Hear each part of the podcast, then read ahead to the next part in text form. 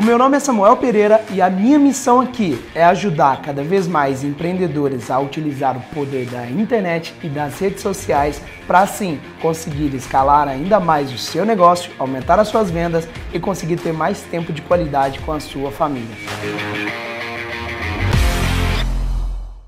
Primeiro que a resposta é quanto mais conteúdo você tem para dar para sua audiência, melhor, né? Tem gente que fala, ah, mas vídeo todo dia, será que minha audiência não vai cansar? Olha, se sua audiência está muito interessada em ter conteúdo, se ela não está tendo conteúdo com você, ela vai ter com outras pessoas, com outros concorrentes, né?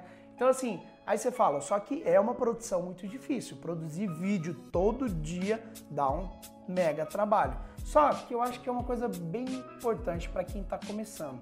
Quem está começando, quem precisa desembolar mais conteúdo, aumentar a autoridade, precisa trazer mais audiência, produzir conteúdo praticamente todo dia é muito bom, tá? Muito bom se você conseguir produzir conteúdos todos os dias. Porque as chances são que você vai ter mais conteúdo, você vai ter a chance de alcançar mais pessoas, it's a numbers game, e fazer primeiro, é, você ainda tem que ganhar, ganhar é, tranquilidade em fazer vídeos, conhecer cada vez mais o que o seu público-alvo quer, então tudo isso faz muito sentido, faz muita diferença. Nosso canal do YouTube, quando a gente começou a produzir vídeo todos os dias, eu não sei, o algoritmo melhor, não sei o que acontece, mas o Luiz Navarro falou isso pra gente. Quando a gente postou todo dia, pra gente deu mais resultado. E foi o que a gente tá fazendo, a gente tá produzindo todos os dias. E às vezes no começo pode sair vídeo mais ou menos, né? Esse aqui é o ponto. Pode sair uns vídeos mais ou menos.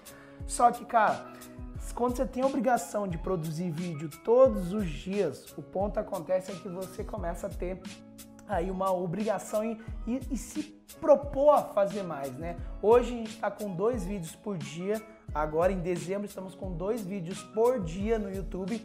E quando a gente começou a produzir dois vídeos por dia, nos deu assim um, uma ideia, caramba, né? Será que a gente consegue, né? Já vim falando pro meu time desde alguns meses antes, ó, em dezembro dois vídeos por dia, em dezembro dois vídeos por dia.